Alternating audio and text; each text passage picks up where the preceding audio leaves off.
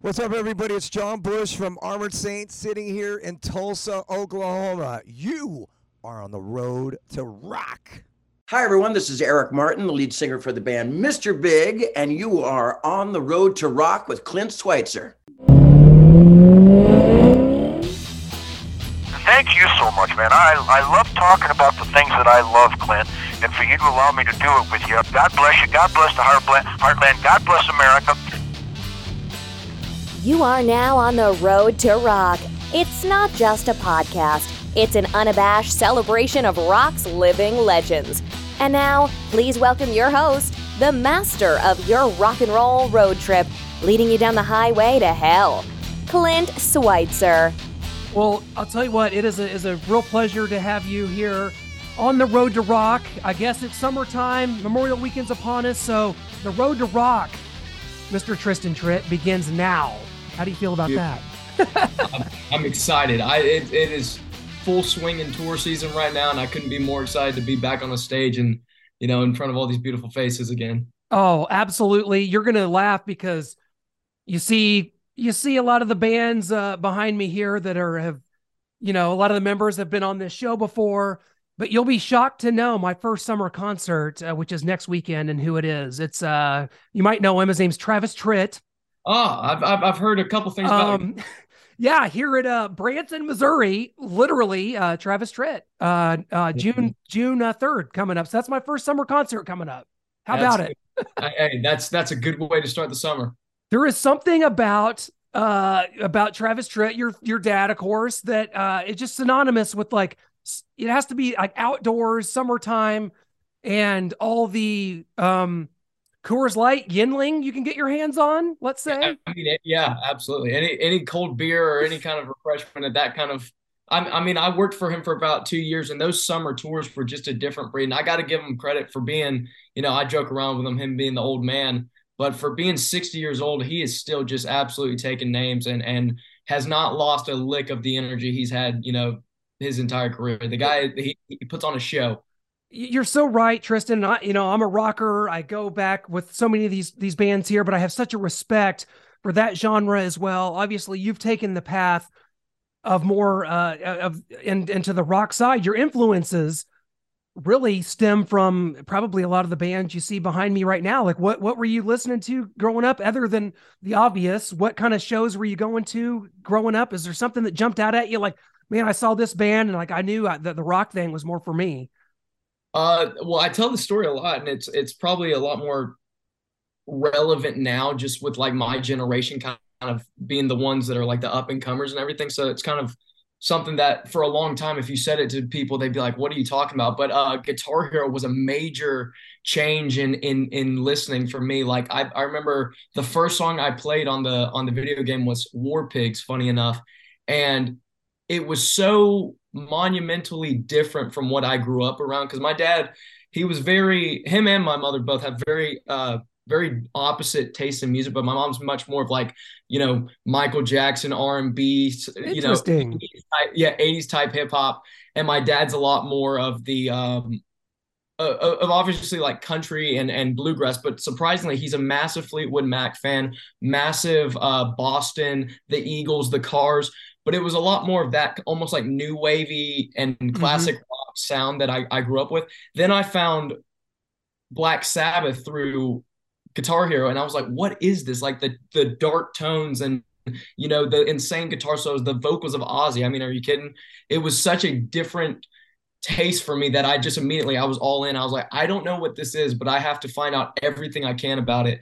And it's funny enough, like still in my room to this day, like I've got a, a picture of like Lemmy Kilmister from Motorhead and all that stuff behind me because those those especially like the 70s rock sound for me, the darker metal from especially like the British invasion, that was so mm unique for me because I didn't grow up around it, you know. So having that influence of Black Sabbath, Motorhead, uh, the Sex Pistols, Iron Maiden, a lot of the cats on you know on on your backdrop right there, those were sure.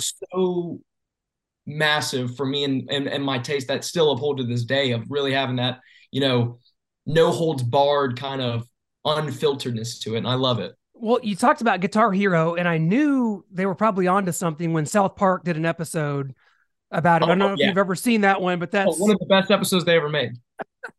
and yeah, so like I remember that and like that's how people were discovering like Cheap Trick. I think uh maybe Surrender was on there. And mm-hmm. so I try to think of some of their songs because they did, they wound up doing like specific ones for Metallica and ACDC. And mm-hmm. so, but yes, I could see where that was. And here's the thing talk about being a Sabbath fan. I am a weirdo and I am a more of a Dio era Sabbath fan. I knew we're getting a Dio. hey, it, it's it's all about preference because I know a lot of people surprisingly like with Motley Crue, they really like the John Corabi years. And it's like, man, that's it's it's a great album, but it's like, yeah, it's it's all preference, I guess. It is. I and just you know, as a vocalist, Ronnie James Dio. I mean, Rainbow. You like some of the darker stuff. Rainbow was uh, kind of at the forefront of that in the late '70s when nobody was really doing that, and like Ritchie Blackmore and Ronnie James Dio, they really did that. And I mean, shoot, I was in L.A. like a week after Lemmy died, and like mm-hmm. before the statue was up at the Rainbow, and like they just had these like flowers outside. It was surreal as like a just like you, a huge Motorhead fan. Got to see them a couple. Did you ever see Motorhead live?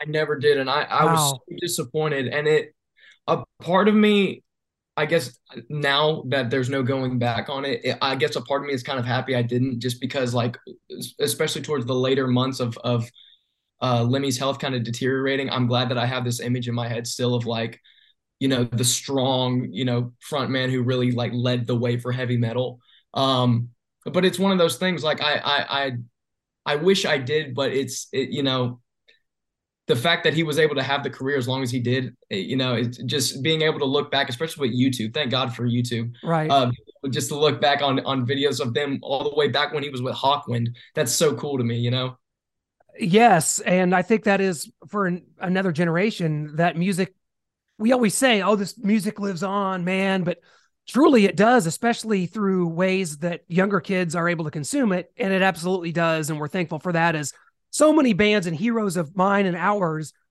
you know, re- are into retirement. We talked about Ozzy. He's not in the best of, of health and, you know, mm-hmm. not sure if he can tour again and stuff like that. So we're lucky that there are still bands out there and that the music lives on. But for you, I got to talk about the latest single that you put out nervous system overload. There's a lot going on here, and this is a very, very well crafted. There's a lot of layers to this song, and it kind of tackles kind of a um, a deep issue, which is sort of mental health and just anxiety in general. I mean, is this something that you've like dealt with, or is just as your journey's gone on that you you get into that mix and you get into that grind and and just kind of feeling it from that? I'm sorry, it cut off just a little oh. bit if you don't mind repeating. Well, it's 2023, Tristan. We should not have in- internet interruptions. What's going I on know. here? I know. Uh, I was just talking about the uh, the single, which is uh, "Nervous System Overload," and just like what you were kind of feeling with that song is that because there's a lot of you know kind of alluding to uh, anxiety, mental health, you know, going on there. Is that something that like as you get into the grind of the music business that that's like you're kind of working off of that? Like where does the song come from kind of lyrically? It, it really does stem from a lot of just the the overwhelming amount of information that people are processing nowadays mm. just on a daily basis and how much is of that is reflecting on people's mental health and their ability to like i guess deal with everything that's going on because it seems like now now more than ever people are more high strung ironically enough, just because they have so much information constantly being fed to them, you know, be it, you know, just mainstream media or not. And we, I, I wrote the song with two great writers, uh, Kelly Page and Stephen Wilson, and that kind of came up in a conversation of just like, yeah, it's like everything nowadays is a ner- nervous system overload or something along those lines. And as soon as she said the the line, I was yeah. like, that's it. I don't know what we're gonna base it off of, but that has to be like at least the foundation of it because it just had such a cool sound to it.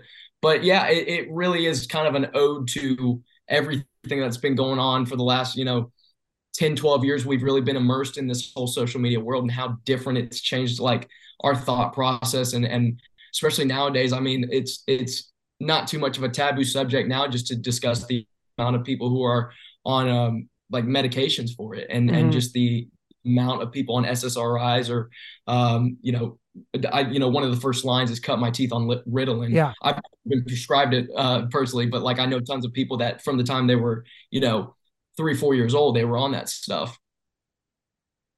Heavy. That's a heavy topic, and it and it makes you wonder too. The song kind of alludes to like, did, did if we created this? Has social media and the world around us and the technology sort of created this world that we that we are? I mean, I, I didn't grow up with social media. I was like in high school. Uh, you know, I'm 39, so dating myself here, Tristan. But no, no, 2003, 2004, as I'm getting out of high school and stuff, that's when you really started seeing it. But like kids today are growing up with it. You're younger than me. You probably grew up with it with a a camera phone. I mean, and, and so it creates a lot of situations where, hey, I've got to be this. I've got to have this many followers. I have to, and, and it's that's where a lot of that anxiety Absolutely. probably comes from for kids. Absolutely. And uh, I mean, nowadays more than ever, like I'm not knocking it just because at the same time, it's like a double edged sword. It is.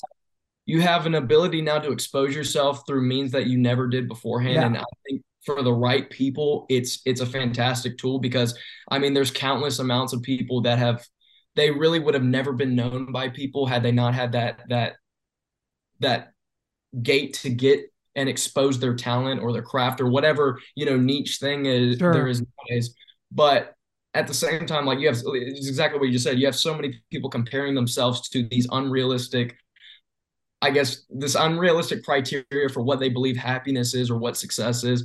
And I mean, it's it's one of those things like, like the older you get. I'm only 23. I'll be 24 next month, but like I'm learning as much as I can, you know, with the time I have. But finding what works for me and finding out what truly makes me happy as opposed to like you know some influencer saying hey well you know doing this and that and doing this you know that's gonna that's gonna give you fulfillment you just have to kind of find out what works for you and what's really worked for me is you know the basic fundamentals for happiness in my eyes which is you know friends family having those things in life that you can really separate yourself from and um, separate yourself from like the mundane daily life you know whether it is you know hobbies outside or music or anything music has been probably the greatest, you know, gift in my life of just having sure. something really bring me back and and almost I guess ground myself again with what's important in this world right now and what they say is important. And it's like every time I just listen to a good song or a good track or anything like that, even if it's for three minutes, you know, it brings me back and reminds me it's like, okay, this is what it's all about. It has nothing to do with followers, it has nothing to do with all the stuff that everyone assumes is so important. Mm-hmm. The reality of of everything, you know, we're we're here for such a short time. These numbers aren't really going to accumulate to anything other than, you know, I guess vanity. It's going to boost that up. Right. But as we know, that's all. It's a temporary game. Well, for you, you're obviously comfortable, you know, tackling multiple subjects, and just the, your musical spectrum is wide. We've mm-hmm. seen videos for you like right on time. That's mm-hmm. just more of the feel good summertime drive down the road, you know, kind of a kind of an in your face. So, like, as you're evolving and you're taking this music to new levels, I mean, are you just constantly looking for inspiration and, and kind of what in a perfect world is uh, going to be on par for you here the rest of 2023? Are you like a, a full blown album? Like, what's what's the rest of the year looking like? Uh, funny enough, so I'm I've been on tour for the last like three weeks with uh, a great band from South Carolina called Seven Year Witch, and they are just phenomenal guys. But um, we finish up this week. I'll be in Knoxville tomorrow yes. at the Open Chord Masquerade on Friday, and then uh, we're gonna finish out in Huntsville, Alabama, at a place called Shag Nasties. Um, but greatest that, venue name ever. I know, I know, I love it.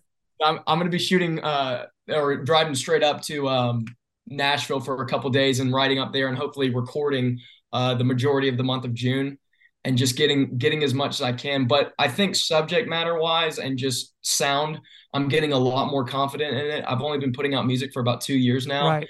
And every single time I go into the studio, I just feel like I'm I'm knocking down more walls and finding more of my sound and what feels comfortable to me. Because especially being being so affiliated with Nashville and all my friends that are out there, most of them are country artists, fantastic writers, but I found myself in the beginning almost trying to assimilate to that kind of sound just yeah. out of just by proxy and just by the people I was in, you know, having discussions with or writing with. And there's nothing wrong with that. But I remember very distinctly coming out after writing nervous system and just feeling for the first time like this is that that felt right if that makes sense interesting yes yeah. it does not, it's not to say that any of the other songs didn't necessarily feel right but this just felt more like I wasn't trying to put on any front, and this was very much my kind of way of doing exactly what every artist I've ever looked up says. And it's like being as real as you can and fighting that urge to kind of assimilate and be like everyone else. Are you uh so are you based out of Georgia these days? I am based out of Georgia. I've been awesome. raised out here and it's it's good for me right here. Uh, just because it's three hours when I got to go to Nashville and I love I love the city. Um, but also I'm a country boy at, at heart. I, I do a lot better in, in more rural environments. So having that ability to go back and forth, that's that's a game changer for me. What's uh, where are you from out there?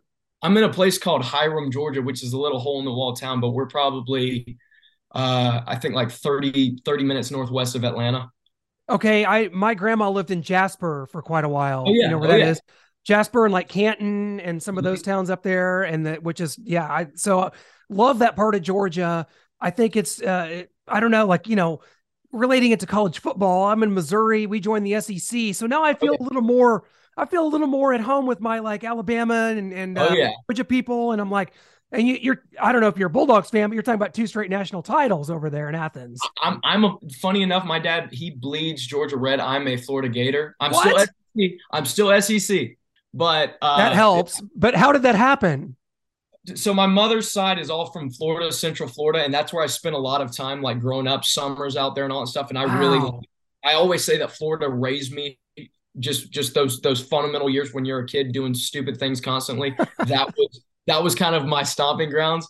Uh, so yeah, I've always just had a connection with the with the Gators and and the great city of Gainesville. So Gainesville is awesome. It is so uniquely Florida. It's not what people think that you think of Gainesville and you're just like, oh yeah, like the beach. I'm like, no, no, no, no. This is like inland. This is mm-hmm. different than like South Georgia. It's right in the middle of the state.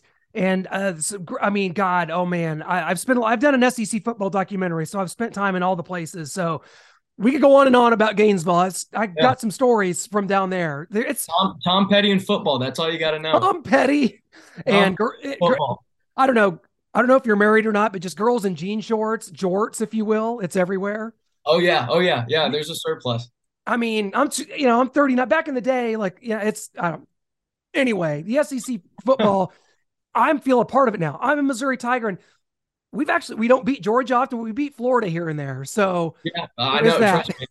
It, has been heartbreaking days for me, but for y'all just joining SEC not too long ago, that's that's a that's a big win. And Steve Spurrier actually once told me personally in an interview that's going to stop.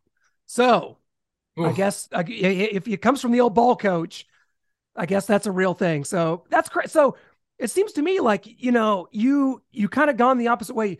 Your dad's a just over the moon famous country singer. You're kind of more of a rocker. He's a Georgia mm-hmm. fan. You're a Florida fan. Is there just some rebelliousness about your relationship, or is it just like because obviously you could have went down a certain path. Your brother is a country artist as well, right? So you could have went down a path. Your your dad obviously is there and I'm sure has done great wonders for you and, and help. But like, you know, he, you have obviously had to do this on your own. That's my point here. That's, yeah, they, they were, both of my parents were extremely um, encouraging, but it's always funny when, when people have like the assumption that, that things were just given to me. Right. Clearly not a pompous kid or anything, but like they were very much supportive in the initial like hey i think uh, this is like a career path i want to go down but it was very much like you're going to figure it out so i had i had stage fright um yeah I had stage fright in 2020, and I, when the, when it was like you know the world shut down, I was like I got to do something to occupy myself. And my sister actually told me she's like, you know, you've done everything in the industry except the most fun part. I was like, well, yeah, but I've got like this small little problem where like I have a hard time like performing in front of people, especially strangers. So during that downtime, luckily I was in Georgia and the shutdown wasn't completely, you know, everywhere. Like certain bars were open. And I just started doing uh, open mics every night as much as I could. I do, you know, one to two a night and wow. just eventually got over that.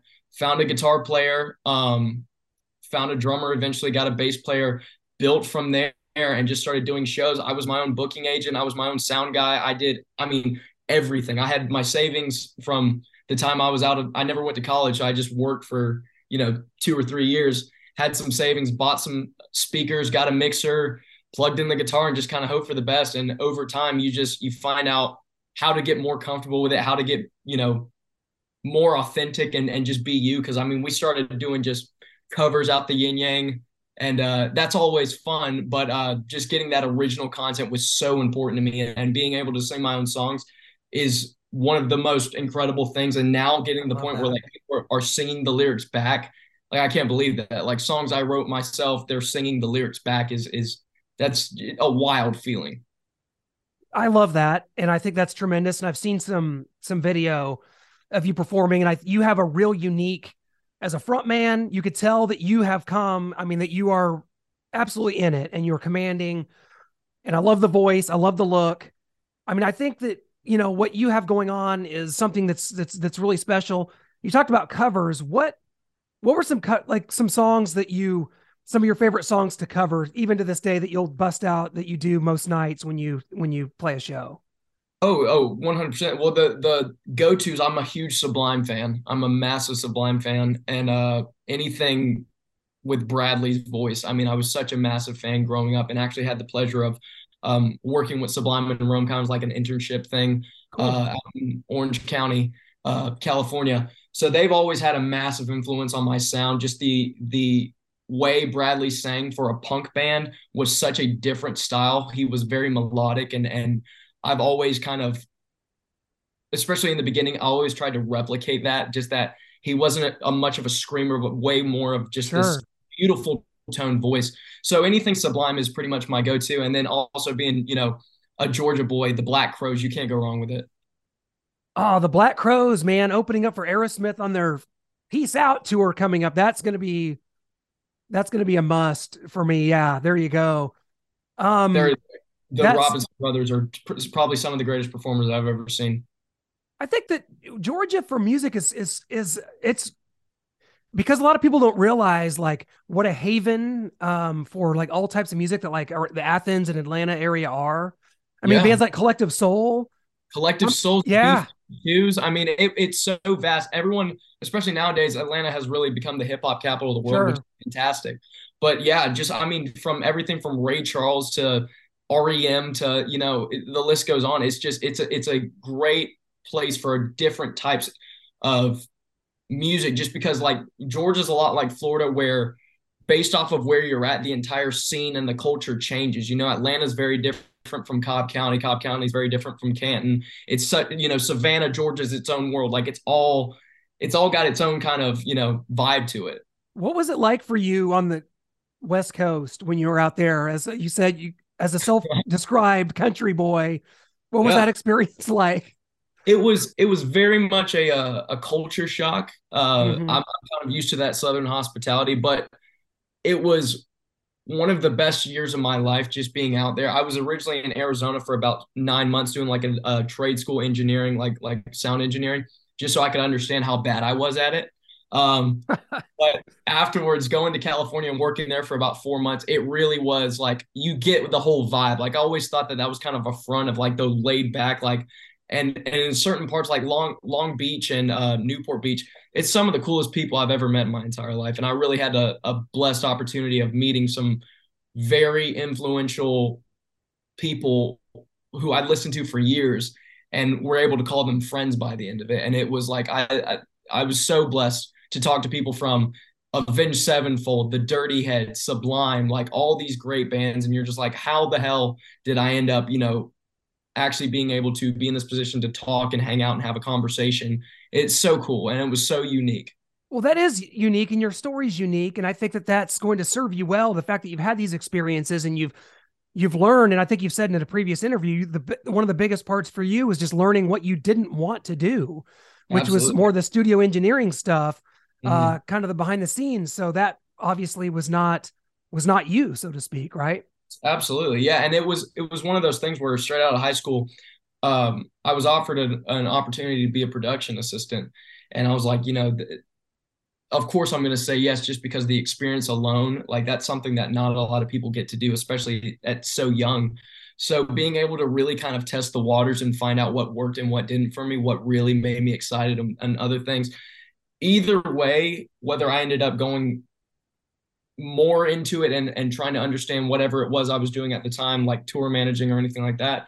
Every single odd job that they put me in or I put myself in has in one way or another um, come back up and has been useful to me, especially getting started, selling my own merch. Like I said, booking my own mm. shows for a long time. Um, being responsible for all my all my gear, making sure I had a good rapport with uh, promoters, all those little things were all present when I really didn't know what to do, and and just like you know like serendipity, it just kind of reappeared, and I was prepared, and that was so so it put it put such a massive advantage for me because I was able to communicate and already kind of knew the professional side well enough where I wasn't just like a lot of people where they they know what they want to do but they don't know where to start. If that makes any sense. It does, uh, I, and that's again just adds to the uniqueness of of what you have going on. And I think that there's going to be uh, just the sky's the limit for you, Tristan. I'm I'm really excited about it. Um, so the rest of the summer, you talked about going and, and recording. Mm-hmm. Do you have plans for more shows? Like what's uh, absolutely what's going on there? we're still just fixing up, um, getting everything laid out because I I try not to do one offs anymore. Like I used to do, just like you know, you get get wherever you can play at, and I'm still kind of in that in that position right now. But just having anything where it's like cohesive, and there's whether it's I'm touring with a band or I'm headlining, whichever ones, if it's small clubs or uh, college bars or wherever you can play at right now um, just trying to get something together that's more in line so I can hit a lot of the uh, the regions that I haven't yet. I would love to get more up towards like the Midwest and hit um, some of the markets in the Northeast as well because we've we've mainly done the South the Southeast regions.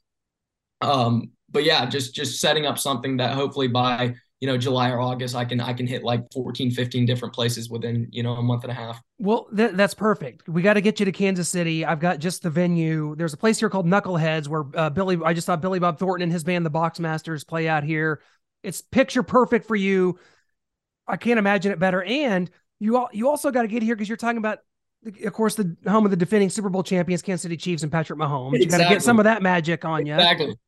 Right. And uh, Mizzou plays Florida at, at Mizzou this year.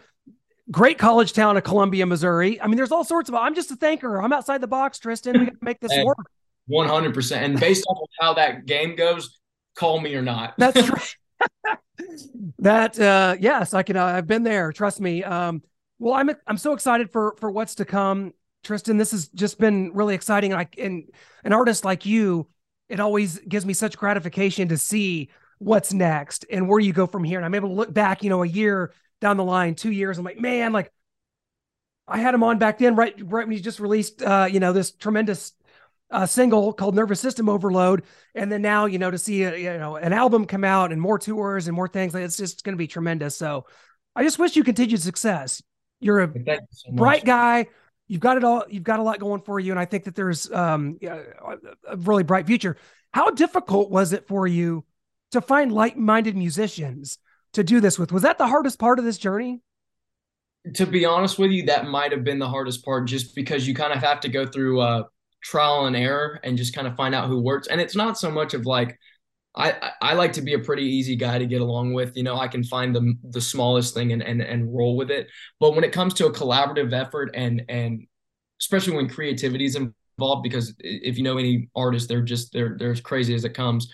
Um, for right reasons, people can get protective of of what they're creating because it's it, they always call it or refer to as their baby, you know. Yeah. And I understand that to to a, to a massive degree, but um, it's yeah, it's, it's mainly just been like creative differences and understanding like I'm trying to go in this direction and someone else is going in a different um, direction. But if you can find that person kind of meet you halfway, like I'm all for compromise. Uh, in in most cases, if someone has a better idea I'm I'm more willing to let that work for the for the betterment of the song. I'm not so much of like, well, it's my line, so we got to keep it in there. If the song's better because you're bringing something to the table, that's a completely different story.